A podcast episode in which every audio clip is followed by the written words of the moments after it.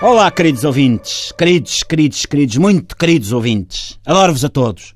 O meu coração transborda de miminho por cada pessoa que prefere ouvir o Não é Mau a ir fazer pilates de manhã.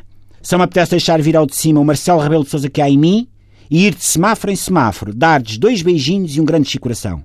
Sim, assim, assim, querido ouvinte.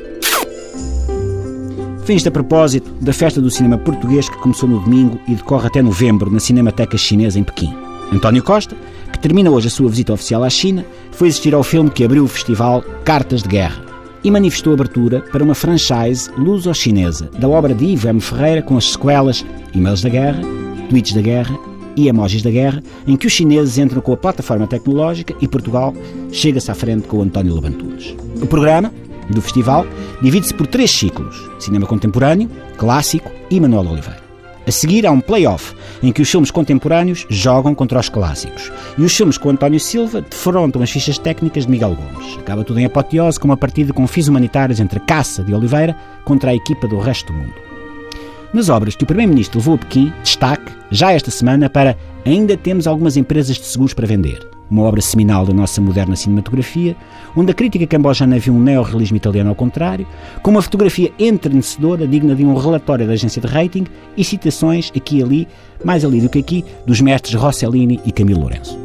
Salienta-se também a adaptação de Hamlet, Príncipe da Dinamarca, por um realizador que só importará mencionar quando receber um urso de Berlim ou uma foca em Cannes.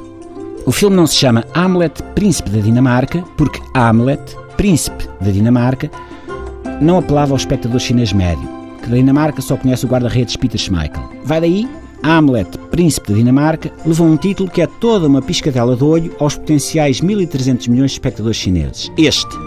O Museu da Fundação EDP em Belém está a giro, mas esqueceram-se da ponte pedonal sobre a linha de comboio para o pessoal conseguir lá chegar.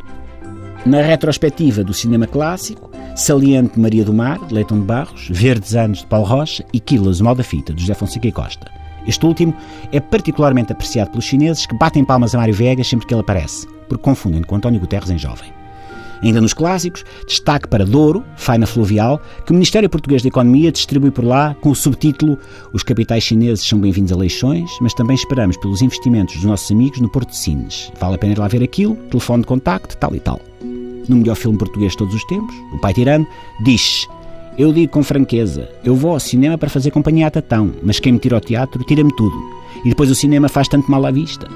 Mas a resposta de Ribeirinho vem pronta que replica, eu sempre gostei muito de teatro. Então quando o teatro é bom, eu prefiro o cinema. Querido ouvinte, dê um salto a Pequim e veja cinema português. Esta noite passa compilação de gatos a correr atrás de bolas de ténis de mesa que eu saquei do YouTube. O título em chinês é Mansão de 3 milhões de euros na Quinta do Lago Algarve. Inclui Visto Gold e o novo IMI da Mortágua. Boa viagem e bons filmes, Pips.